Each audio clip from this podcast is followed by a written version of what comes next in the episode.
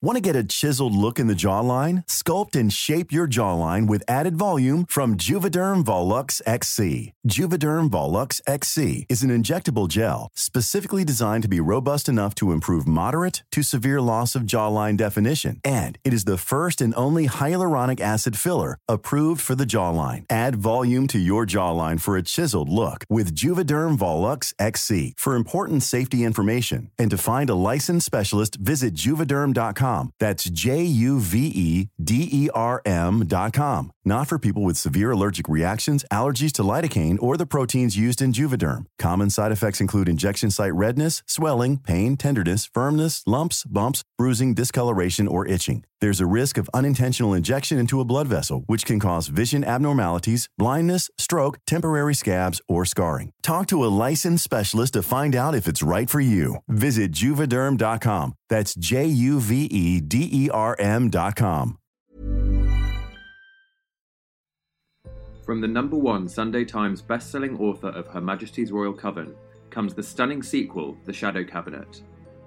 Join the witches of Hebden Bridge for more magic, mayhem and romance as they take on dangerously sexy warlocks and witchfinders.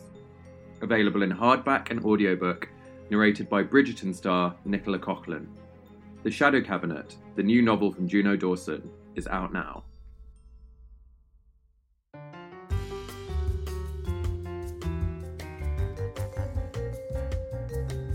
Hello and welcome to So I Got To Thinking, the weekly Sex and the City podcast where we take the iconic questions of Carrie Bradshaw and apply them to modern life and love. You are listening to a slightly hungover Juno Dawson and a perpetually hungover Dylan B. Jones. Welcome. Yeah. Hello. Juno was playing chess and getting drunk last night with... Yeah, I'm so crispy I can't even be bothered to think up a hilarious pun. We'll think of one as the episode goes on. Yeah, we'll come up with one. Anthony's sphincter and Giuseppe's dick. I was thinking you'd like... Top Dylan B. Jones. Confirmed top. Top for life, Dylan B. Jones. And we'll Italian verse, Giuseppe. Italian verse. Well, we can get into that, actually. I was quite interested in that conversation. But fine with being called NB Juno Dawson. Oh, my God. This episode, clitoris, Juno Dawson. This show, we're almost at the end, but I'm not sure if we're going to survive it. Like Wyatt's broken leg, Juno Dawson. Broken in two places, Juno Dawson. Aidan's tears, Dylan B. Jones. Let's unravel it. It's Sam Smith and Sam Smith's hipster friend, Juno Dawson and Dylan B. Jones. Okay, hello. Yes, as you might have guessed, we are still doing our weekly recaps of And Just Like That Season 2. This week we have landed on the first part of the two-part finale, and I say that very loadedly, The Last Supper Part 1. Yes. It's all feeling a bit final, isn't it, Dylan? The fact we've got a two-parter, which we've not had since American Girl in Paris. Yeah. In fact, it's called The Last Supper. The Last Supper, yeah. The fact, like, the press shot of them all is them at the Last Supper, and we're getting vibes. I'm getting vibes that it's the end. I wonder if HBO Max acquired two seasons up front and everybody's contract is up now. So the main cast were locked in for two seasons. And it's either renegotiation time where everybody will want a lovely paycheck or the slightly mixed response. I don't know. And obviously HBO's in some issues. I think the HBO's kind of in a strange place. It's lost its flagship show in Succession. Game of Thrones. Well, they've got House of the Dragon, so the House of the Dragon is still in production. Yeah, and obviously the first episode of House of the Dragons, I think, got like 10 million viewers, like crazy. But I wonder if And Just Like That, although it still feels very zeitgeisty, it still feels it's really picked up momentum in terms of like people talking about it I think people took a while to get into it. And I remember I was quite surprised and a little bit perturbed because we've got a podcast about it. So it's in our interest for people to be talking about it. The first two episodes dropped to like very little fanfare. Like no one was talking about it on Instagram. But now it's it really has gathered momentum. I've talked to The Guardian. I've talked to Grazia. We've both talked to the BBC this week. Yeah, that's true. It's interesting. It's an interesting thing about like our streaming era, though, the way that like shows can build momentum sort of retroactively. People will find it when they find it. Yeah, I mean, it has been. It is on billboards. It's on the side of buses. I think there's something about Sex and the City in the same way that there's something about the Spice Girls. Still, the tabloids, there is still this real obsession. And I think it's to do with the fact they're women. I think it's to do with the fact they're beautiful. Tabloids and TV always have used beautiful women as kind of decoration. And I think when the original Sex and the City ran, there wasn't anything quite like it, and there hadn't really been since... like Charlie's Angels, that was really just about sort of like a group of beautiful women who will look great in your magazines. Yeah. And, there've been shows since, whether it's Pretty Little Liars, or similar, Desperate Housewives. But I think there was something about...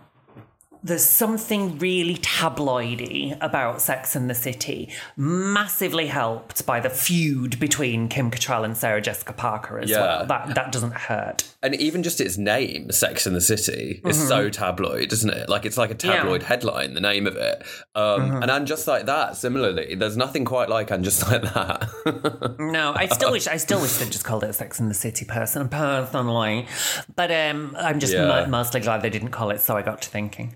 Yeah, that would have been.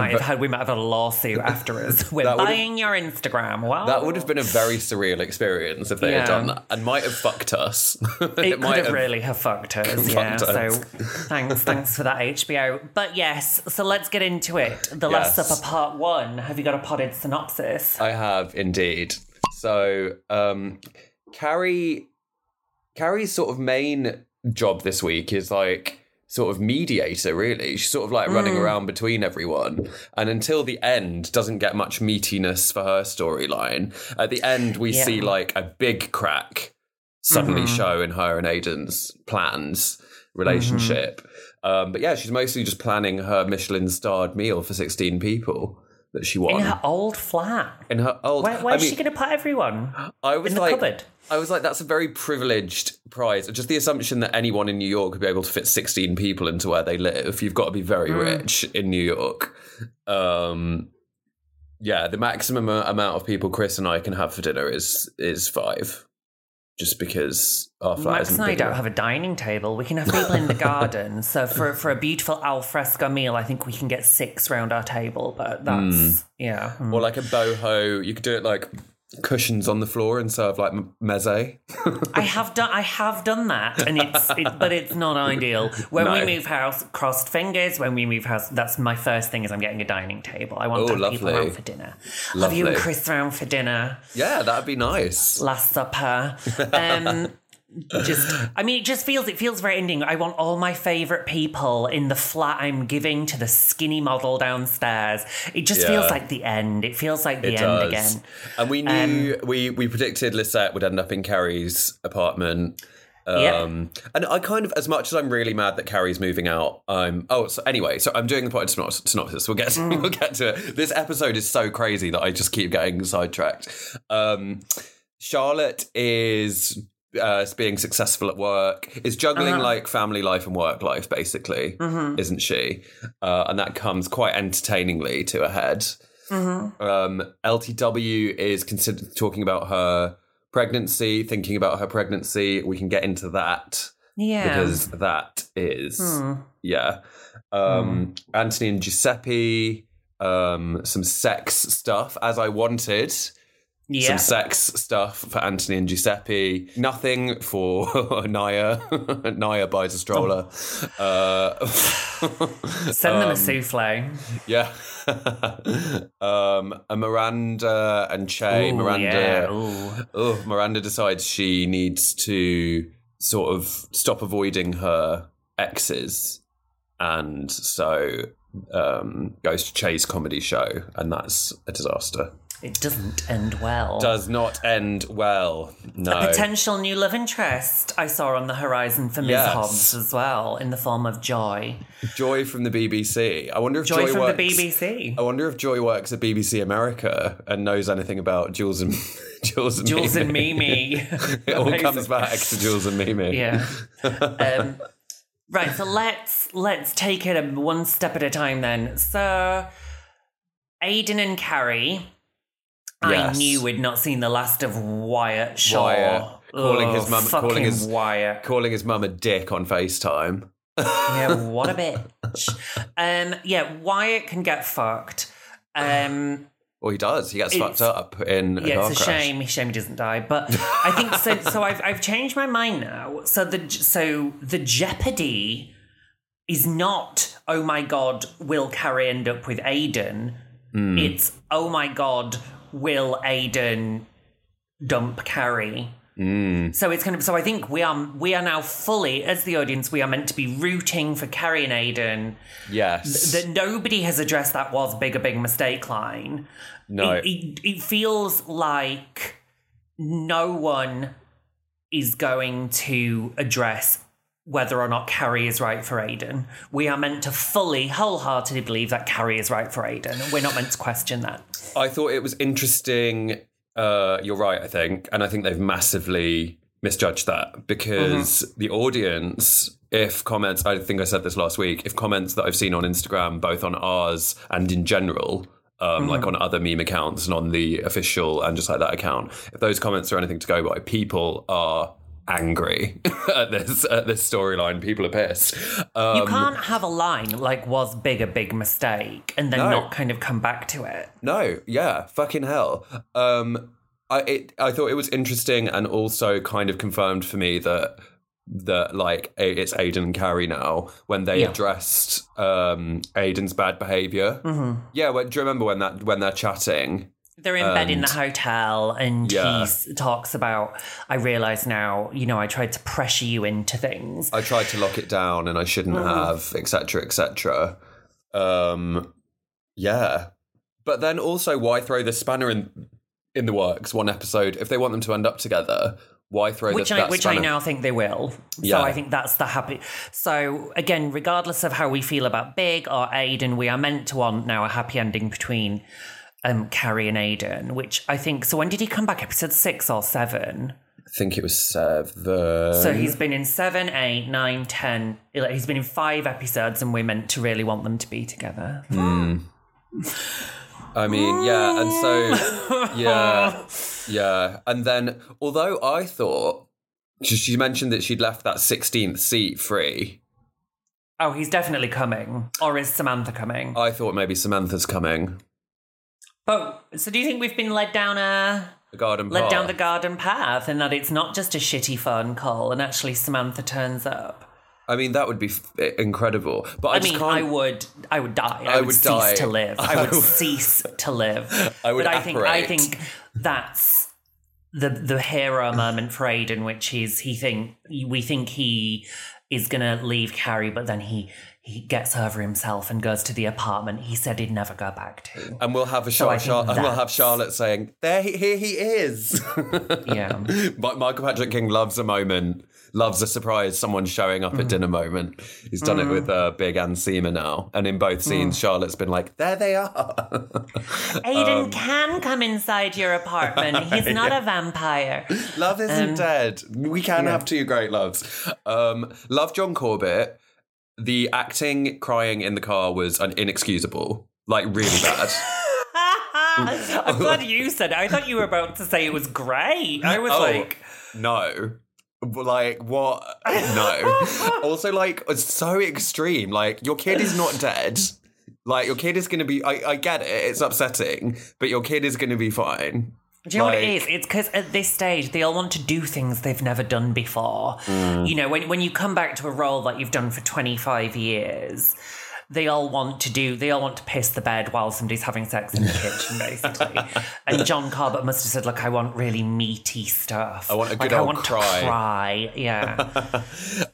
So that's the spanner, isn't it? So the kid Wyatt is missing Aidan, and Aidan and has an accident, like, you know, acts up and has an accident and breaks his arm and his collarbone, mm-hmm. and Aidan feels bad that he's not there. I just at this stage don't really care, like, and it also doesn't matter. We've got one episode left, like we do. I don't think we care enough about Aidan and Carrie to like if he was to say, look, my family, my kids have to come first. I'm gonna go spend some time back home. Yeah, I'd be like, yeah, that seems reasonable. And also, yeah, but, and sure, also, okay. Also, if that had happened earlier, the stakes would be higher because we know there's only one episode left. It's kind of like, well. Obviously, this is not going to come to anything. And I wish they'd sort of acknowledged more, kind of, maybe on a second watch, this will be more sort of drummed home about how Carrie and Aidan are able to sort of like almost sort of rekindle the love they once had because they know each other so well. Mm. I mean, it was somewhat addressed in the Was Big a Big Mistake one, but it... And it is nice this week to see Aidan address some of the things that we've picked up on as an audience, that actually some of Aidan's behaviour was quite toxic. Yeah. I have to say, but... at certain points they have been good at, and we've said this a few times, as much as they have been tone deaf with viewers in some decisions, they've been good at like anticipating what's on people's minds and addressing it. Mm. Sometimes. Other times they've been the opposite. But I don't know. I mean, I think that what it boils down to is I'm not convinced what it is between Aidan and Carrie, other than the fact she had a really good orgasm.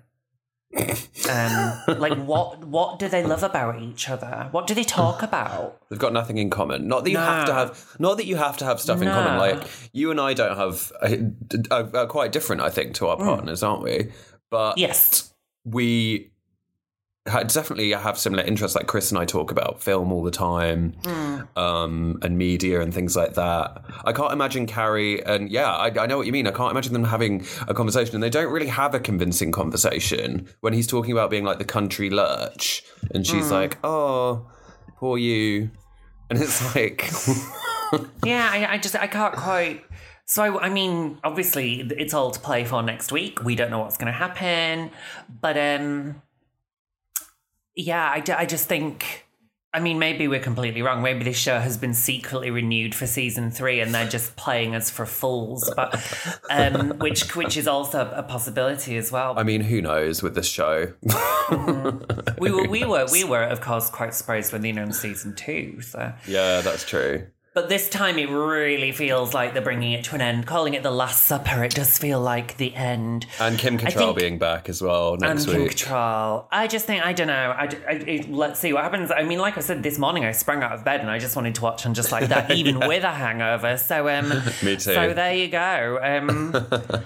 Let's see. Yeah, next week it's all to play for. But again, Carrie's role was quite interesting this week with what you say about her sort of being a mediator and sort of steering Miranda. She goes to see Steve on Coney Island. I can't believe Carrie Bradshaw has never been to Coney Island in 30 years in New York. I didn't quite buy that because I would have thought she would have liked the whole like Lana Del Rey girly like Coney Island, like the kitschiness of it. I thought she would. Yeah. I thought she would have stand Coney Island, to be honest. The way that she went to Atlantic City and loved Atlantic City. Yeah. But great to see Coney Island, obviously. Yeah, very Brighton. Reminded me of Brighton. We get a plot development for Steve in that he's bought a hot dog and clam stand. Very him. And I really like Carrie and Steve's interactions. Yeah. It's something about, I think we said it in one episode that we were doing of the original show. It's something, there's something really nice about people interacting with their best friend's like romantic partner, and even more so, I guess, ex-romantic partner, because it just shows how involved you are in each other's lives. I don't think, is there a single scene between Carrie and Smith Jared? No, and I can't imagine that at all, actually. I don't think there is there? That is just not a single scene. Unless you count her, like, watching the play, but...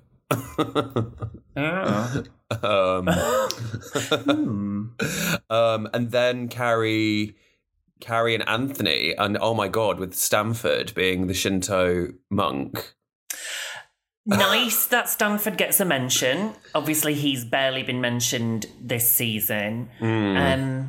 Was that Willie Garson in the weird picture? It didn't really look like it was Willie Garson. To the point that they even said great Photoshop. I was like, yeah, it was a Photoshopped picture. I think I can see what they were doing. They were sort of like, and this is another thing that felt final. They were like giving him a send off. Well, everybody, Steve getting a little bit of finality with his new business. Yeah, feels very like, final. But I was like, are they really gonna? When I saw her getting the photograph out, I was like, are they really gonna show a photoshopped photograph of deceased Willie Garson as a Shinto monk? And then I was like, oh yes, yep, yeah, they're gonna do that. Yeah, they have. Yeah. I liked in that scene Anthony, Mario Cantone getting some emotional acting. He was quite good at it. I thought actually the Giuseppe plotline was quite good as well, actually. Yeah. Should we get into that? Are we done with Carrie? Yeah. Because the scene between Anthony and Carrie about Stanford feels like a nice segue into talking about Anthony anyway. So them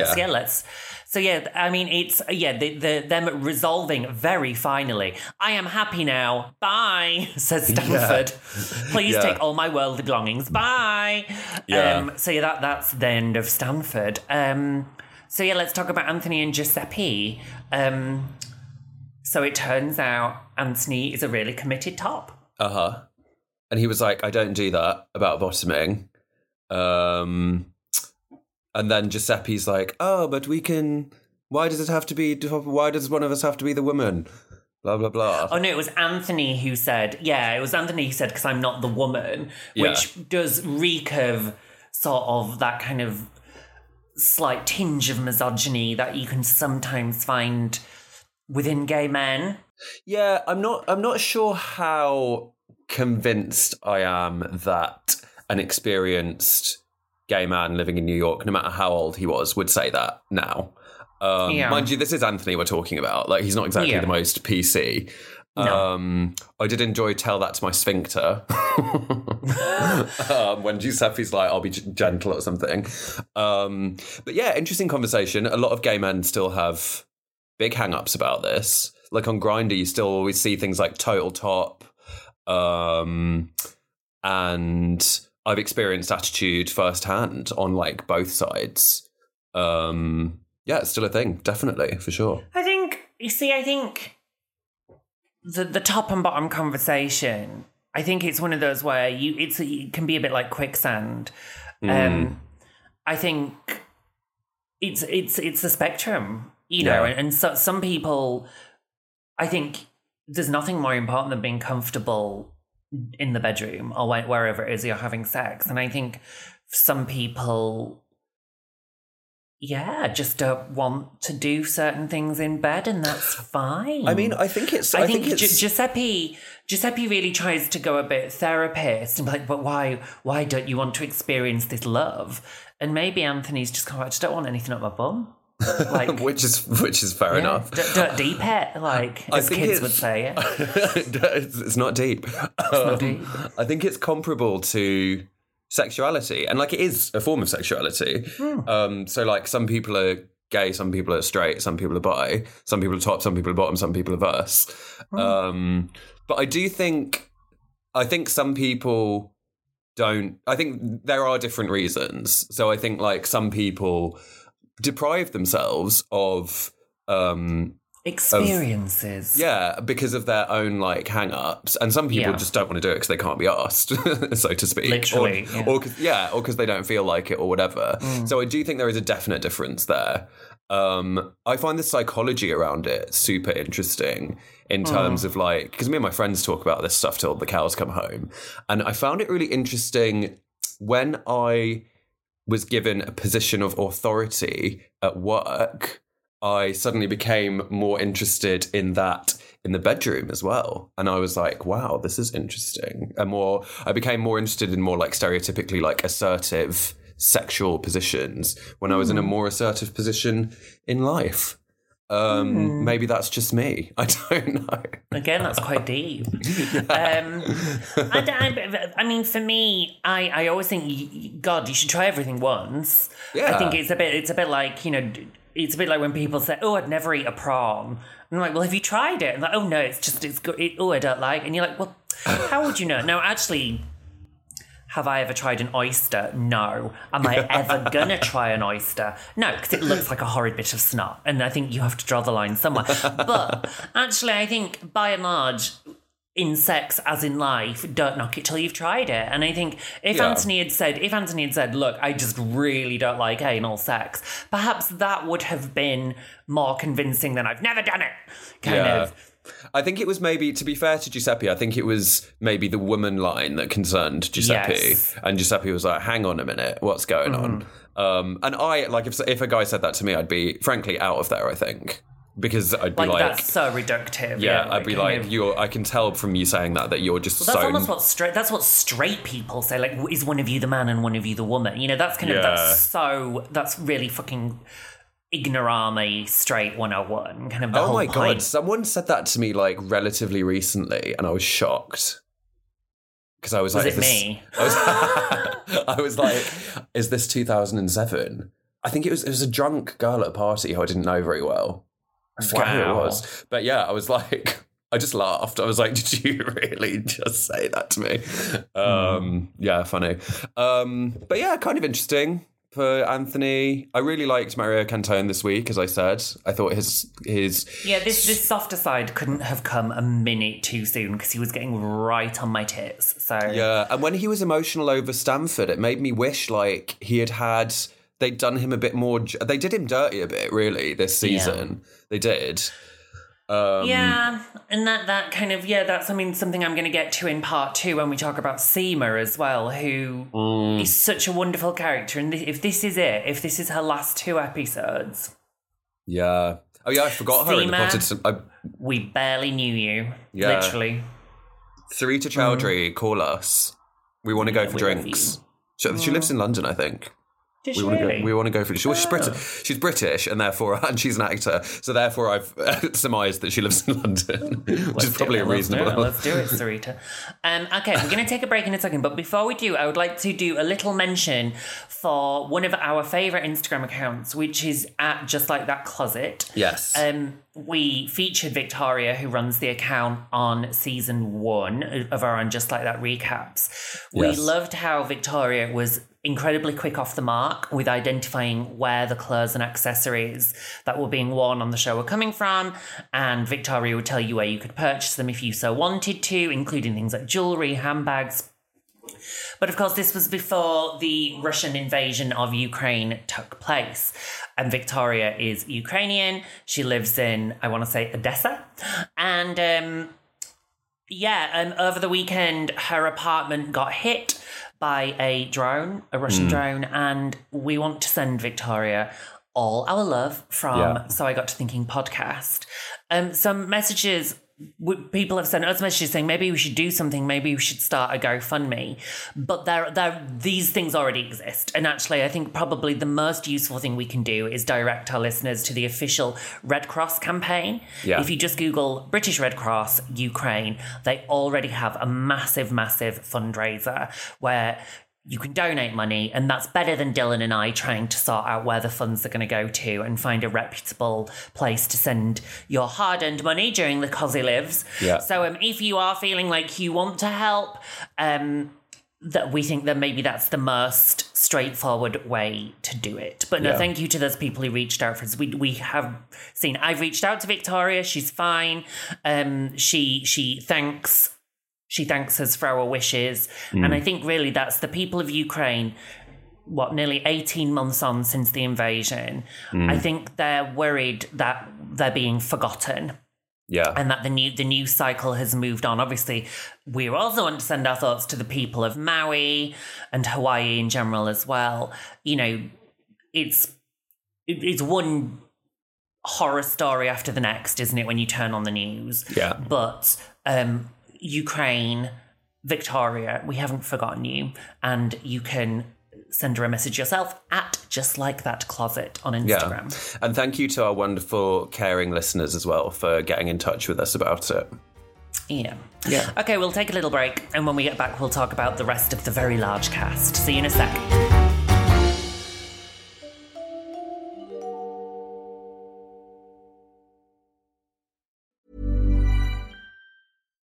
If you're looking for plump lips that last, you need to know about Juvederm lip fillers. With Juvederm Volbella XC and Juvederm Ultra XC, your lip look, whether it's subtle or bold, can last up to 1 full year with optimal treatment and no additional maintenance. Find a licensed specialist and see if it's right for you at Juvederm.com today. That's Juvederm.com. Add fullness to lips in adults over 21 with Juvederm Volbella XC or Juvederm Ultra XC. Do not use if you have severe allergies or a history of severe allergic reactions, or if you're allergic to lidocaine or the proteins used in Juvederm. Tell your doctor if you have a history of scarring or taking medicines that decrease the body's immune response or that can prolong bleeding. Common side effects include injection site redness, swelling, pain, tenderness, firmness, lumps, bumps, bruising, discoloration, or itching. As with all fillers, there's a rare risk of unintentional injection into a blood vessel, which can cause vision abnormalities, blindness, stroke, temporary scabs, or scarring. For full, important safety information, visit Juvederm.com. Hello, welcome back. We are dining out at The Last Supper Part 1, the season finale of And Just Like That, Season 2. Okay, Let's look at the nexus of Che Diaz and Miranda Hobbs. Ooh, it got nasty this week. Che Diaz, finally, the true villain has ascended. Kind of doing justice to, like, the lore, the L-O-R-E of Che Diaz with this episode. Well, it's like, I mean, it's almost like we knew we fucking hated Che Diaz, and it's kind of like, I wouldn't go that far, but yes, Che Diaz continues to be, I think, what Sarah Ramirez and Michael Patrick King always intended them to be, which is an incredibly morally grey character. Although, interested to get your thoughts on this. I'm not sure if Che did much wrong in that stand-up. Like, they were quite vicious, but they were right when they said that this is what stand-ups do. Like, I've seen stand-up that is like that. Mm-hmm. I mean, possibly that was Miranda's biggest mistake of all, which was to shag a stand-up comedian. And also surprising them. When Miranda was like, oh, I'm going to surprise them, I was like, this is not going to go well. Well, yeah, because Che might have warned Miranda that they had used their relationship as material. Yeah. But one wonders, a bit like how Kathy rang Carrie last week and said, look, please don't use my kids as material. I can't imagine that Miranda and Che hadn't had a conversation where Miranda was like, you're not going to use this for material, are you? Kind of. Maybe. And so I think... And Miranda's, like, got a lawyer background. She would have, like, made sure, wouldn't she? She would have said, like, let's not use this, probably. Yeah. I think it's a bit of a betrayal. If you haven't warned, and obviously we know from Miranda's face that Che has not warned Miranda that they've used their relationship as material. That's not cute. No. This scene, I would have been a lot more impressed by this scene if it hadn't been pilfered from Feel Good, the Mae Martin comedy. There's something exactly this happens in that. Really? Yeah. Oh, yes. Yeah, yeah. Yeah, do you remember? Dimly, yeah. I loved Feel Good. I thought it was brilliant. Oh, incredible. Yeah, I mean, possibly not. I can't confirm that it's been pilfered, but I strongly suspect, heavily used for inspiration, shall we say. I think Feel Good was for this scene. I mean, possibly as soon as Che was conceived as a stand-up comic, I wonder if it was kind of always sort of heading in this direction. But Che did not cover themselves in glory at that point. No, and then they go off into the night with Toby. Yeah, and as well, I mean, it felt for somewhat TV purposes that Che pegged it off stage after about a minute and a half of material. Yeah. And then the audience were like, oh, okay. Does Che still get paid? Miranda says, I can't treat Che the way I treated Skipper. Yeah, Skipper. But never mind fucking Skipper. What about Steve? I know. Oh, fucking, yeah. I wonder if that's why we know now that Carrie has gathered Steve and Che and Miranda at her cursed Last Supper. I mean, it's quite a genius idea to end it on, like, a dinner. And I almost hope the whole episode is dinner and them all just, like, going, because I love stuff like that, just, like, talky, dramatic dinner for, like, the whole episode of them all just going at it. I thought it was really interesting, and real props to Sara Ramirez when they watch themselves back as their old selves. Yeah, although I didn't see the need necessarily. Yeah, I wasn't quite sure what we were... Yeah, I'm not sure what we were meant to take away from that scene, genuinely, other than... Yeah, I was a bit confused. I wasn't sure what the take-home message was from that. Yeah.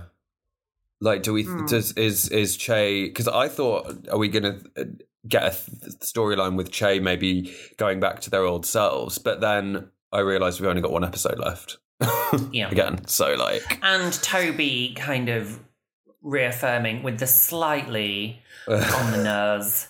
Sorry, I didn't even ask if you were all right with being called an MB. I was like, there's nothing hotter than a strong MB. That felt a bit season one. That line felt a little bit season one. It's a shame. It feels like a lot of the stuff around Che being non-binary does feel a little bit introductory, but that said, I don't want to name names, but I was at a Pride event where somebody misgendered Che all the way through a conversation. Oh, yeah, yeah. And I didn't want to. I thought, it's fucking Pride weekend. I'm not going to start a fucking argument at somebody's barbecue about Che Diaz's pronouns. But it goes to that despite what now, how many episodes has Che been in? Nearly 20 episodes of television. And people still have not got the fucking grip of the fact Che uses they, them pronouns. I have a hard time thinking that that's not, like, a bit on purpose. Do you know what I mean? Like, surely... At this stage, yes. Yeah, surely it's a bit, fucking shitty to be doing that. Mm-hmm. I still see she sometimes... Not on our Instagram comments, but on other Instagram comments about Che, I see she sometimes, people calling them she. Yeah. Do we think people being belligerent, or do people really struggle that much with singular they pronouns? I find it very hard to believe that people struggle that much. And if they do, then they need to fucking go back to school. It's like, I always think it's like handing in a bag at the gym.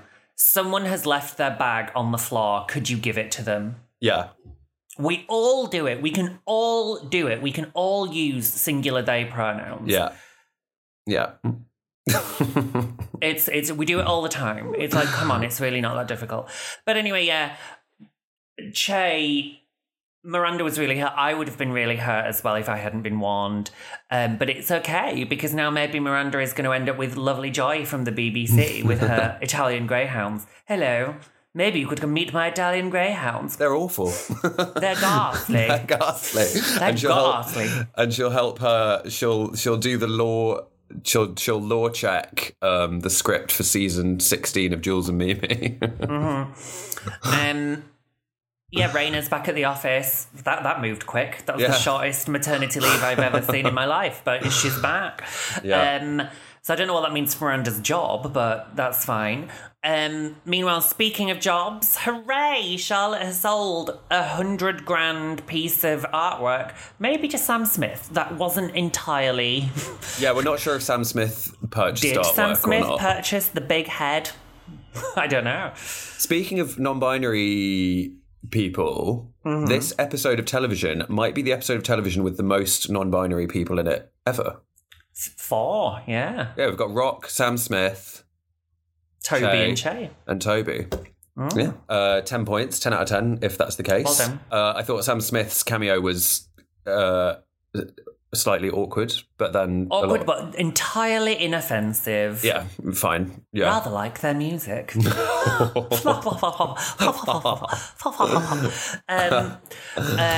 I've nothing against Sam Smith. What a beautiful voice. What a beautiful voice. Don't compare them to George Michael, but what a beautiful voice. Yes, The cameo was literally a cameo. Yeah. Nice. You got your wish, Dylan. You said you wanted to see Charlotte at work, and this week we did. Yeah. And we saw Charlotte being reinforced for like doing a good job and smashing it at work. And I really enjoyed Kristen Davis drunk. Mm. I enjoyed it. It was silly. But... And may I say, it feels like whatever work Ms. Davis has had seems to have settled. Yeah, I thought she looked fantastic. It's that's sometimes that's what we're waiting for when it all calms down a little bit. Well done, Ms. Davis's doctor. And I loved her when she has that rant at her family at the end when Lily calls her. When Lily calls her gross, Lily's like, "You're so gross, Mum." Lily, just go back to your altar and continue to summon your one true Lord Satan. Yeah. And then she like slams the door and then opens it and like lets in Richard Burton. So the dog, which is what I would do as well. I'm cross at all of you except the dog, because it feels like that was the speech, that was her mum, which is before any of you, I was something other than a wife and mother, and that was Charlotte's storyline this season. So there we go. And I'm really, really glad we got that plot line for Charlotte. Maybe even more delighted than I am to see Miranda acting like Miranda again. Yeah. I was really happy that Charlotte has found her way back to herself. Yeah. And to be all the things she can be, to all the different hats that Charlotte York Gold and Black can wear. And now she's wearing them all very well and very expertly. And I really loved it, that her confrontation with Harry, which is, but why do I have to go to school? Why can't you? And he's like, but I'm the, and she's like, the what? The man, the the breadwinner. The breadwinner, yeah. That's good. It's tricky because... Yeah, no, it's sometimes very difficult in that situation, but I'll tell you what, they have got a lot of money, so could I tell you what, they could also have a personal assistant. Yes. For just that kind of thing. Yeah. I don't think the kids need a nanny at this point, but Charlotte and Harry look into a PA. Shall I see who they could get back? What's the chops with the big boobs from Sex and the City 2? The nanny, Irish nanny. Jogging Irish nanny. Yeah, was she played by... I forget. No, hang on. I was going to say they should get Louise from St. Louis back on the blower. Oh my God, get Louise from... Oh my God, that... Can you imagine in the final episode if Charlotte's like, I think we need an assistant, and Carrie's like, I've got you covered. Enter Jennifer Hudson carrying her very own Louis Vuitton, which is horrible, but at least it's not rented. It's like Netflix for purses. Oh, God. I can't wait, listeners, to when we get to these films. Oh. I don't know how we're going to do it, but we're going to do it with an audience. You're all invited. Yeah, absolutely. So, yes, how lovely. Charlotte, well done. Swooping into a conversation that I think is a slightly more thorny one, which is the Lisa Todd Wexley baby mama drama. Yes. How last week I said it would be really cool to see them have a plotline about a woman in her 40s or 50s choosing to have a termination because now is just not the right time in their lives. Yeah. Why did they sail around that conversation in such a shit way? They didn't even say the word abortion. Like, are we ready to have the other conversation?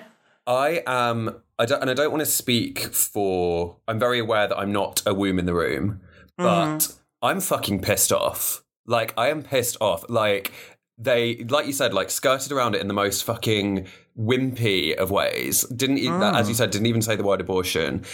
I'm glad I have that choice, but... Yes, that fucking pissed me off. They were like, oh, well, we'll just make sure that we address it a little bit. And then the conclusion of it really reminded me of, like, and this is why I was so angry and concerned about, like, how things are now. The conclusion of it was how... these storylines used to pan out like a decade ago.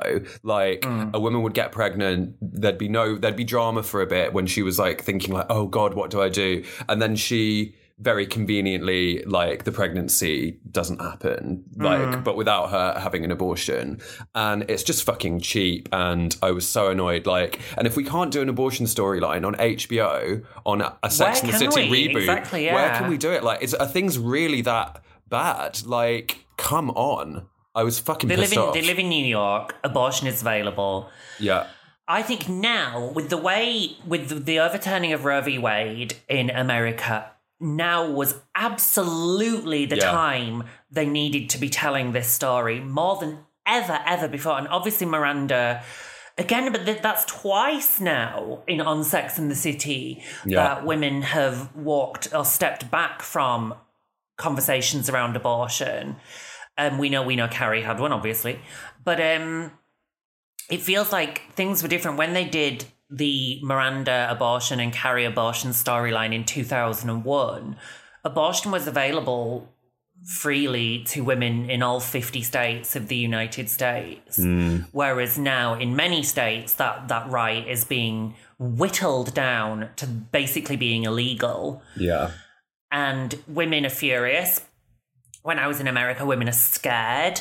Yeah. And it feels like such a missed opportunity. Now, what I will say is so many people I know have miscarried, and so it's so important to be able to see miscarriage on television because we have to normalize miscarriage. But Sex and the City's done it. When Charlotte miscarried, and they did it beautifully.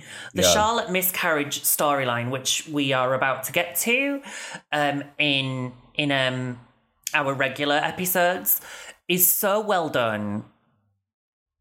And it did, because Lisa and Herbert didn't really want this baby, it felt the fact that Lisa does miscarry does feel a bit like, oh, well, then that's that. Yeah. There we go, then. Nobody needs to make a potentially controversial decision. That's how I felt. Yeah, like, in no way do I want to, like, diminish the experiences of, like, miscarriage. I know people who have had miscarriages as well. But it was just, like you said, like, in this instance, it just felt like they did it because it was incredibly convenient. It was convenient. Yeah. And literally that scene where she's like, oh, it's too late to go to the hospital. That scene was, what, 2 minutes long? And that was that. Done. It's an abortion storyline I haven't really seen on television. A woman in her 40s, a professional woman, making a really kind of considered choice about her body and her life. I'm a little fucked off, actually. We had a couple of messages from people because we talked about it a bit. We touched on it last week. Yeah. And a couple of people said there was one, I think with B. Arthur, in a show that B. Arthur was in, not Golden Girls, but a different show. Yes. Yeah. I think that might have been the first abortion to be shown on television. Yeah, I do remember now, because it was, like, infamous, wasn't it? But yeah, so there was that. But, I mean, it's incredibly rare, obviously, still. And it just concerns... Still, I mean, you just don't see it very often on television. You just don't. I think part of the reason I was so fucked off with this was because I think I... after our conversation last week, convinced myself that it definitely would be, that they would definitely go for it. And I was just so disappointed when they didn't. I was so disappointed. Like, again, it's plausible that Lisa would miscarry because a lot of women do. Yeah. A lot of women miscarry. But right now in America, now was the time to do a story about abortion, and it just feels they've fucking bottled it. It's very hard to regard it any other way. So there we go. Do you think it's possible that they might have put it in the script and then, like, some powers that be were like, no, sorry? Potentially. Could be that Nicole Ari Brooks... Is it Nicole Ari Brooks? Parker. Nicole Ari Parker. Nicole Page Brooks. Oh, my God. Nicole Ari Parker. Nicole Ari Parker. It could be that the performer wasn't keen... We don't know what her personal stance on abortion is, but... And also, like, you're opening yourself up potentially to, like, abuse if you act a scene like that. I thought she was great in this episode. Yeah. What a shame. What a missed opportunity, though. Yeah. Should we touch on Seema? Seema and Naya, we barely knew you. It feels like Seema and Naya are in the same boat, along with Lizette, which is these... They brought in a lot of new characters. We don't really know them. Yeah.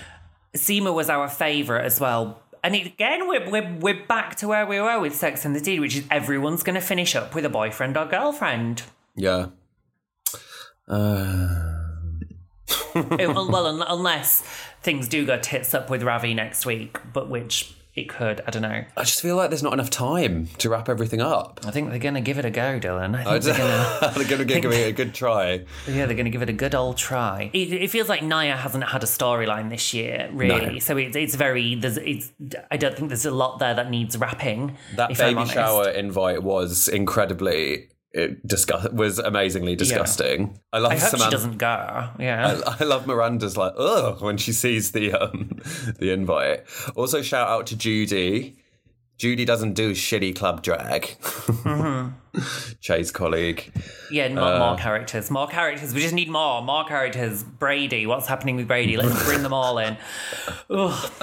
I did enjoy that Carrie, on her school trip to the UN, didn't visit the UN because she went to Fiorucci to buy a pair of pink jellies. That was, yeah. Correct. That is exactly what Carrie Bradshaw would do, yeah. I wonder if that actually happened in an episode of the Carrie Diaries and it was an incredibly meta shout-out, but I doubt it very much. Oh, maybe, yeah. Okay, right, I think we've said all we can say because we just desperately need to see next week to figure out what's going to happen. Yeah. What do we think, listeners? Are we team Carrie and Aidan or do we just simply not care? Team hashtag dead big, we said last week, didn't we? Dead big. Hashtag dead, okay, let dead us big. Know. Let's assume, because I think it might be, let's assume that we're gathering next week for the last ever episode of And Just Like That. But then we're back to season 6 of Sex and the City. Then we'll be back to season 6. Maybe not for a bit, because we're on the last stretch now, so we're going to eke it out. You best believe we're going to eke it out. So there will be a gap. But yes, we'll be back. We've still got 12 episodes, or 10 episodes of season 6 left to cover. So we're only halfway through. And then we're going to have the remake or the reboot of And Just Like that is going to be called So I Got To Thinking. Yay! Can't wait. Yeah.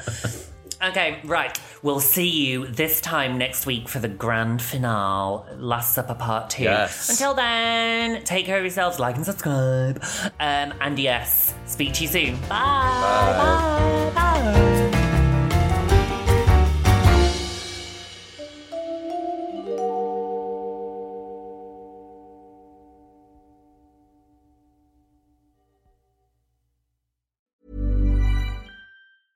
Want to get a chiseled look in the jawline? Sculpt and shape your jawline with added volume from Juvederm Volux XC. Juvederm Volux XC is an injectable gel specifically designed to be robust enough to improve moderate to severe loss of jawline definition. And it is the first and only hyaluronic acid filler approved for the jawline. Add volume to your jawline for a chiseled look with Juvederm Volux XC. For important safety information and to find a licensed specialist, visit Juvederm.com. That's JUVEDERM.com. Not for people with severe allergic reactions, allergies to lidocaine, or the proteins used in Juvederm. Common side effects include injection site redness, swelling, pain, tenderness, firmness, lumps, bumps, bruising, discoloration, or itching. There's a risk of unintentional injection into a blood vessel, which can cause vision abnormalities, blindness, stroke, temporary scabs, or scarring. Talk to a licensed specialist to find out if it's right for you. Visit Juvederm.com. That's JUVEDERM.com.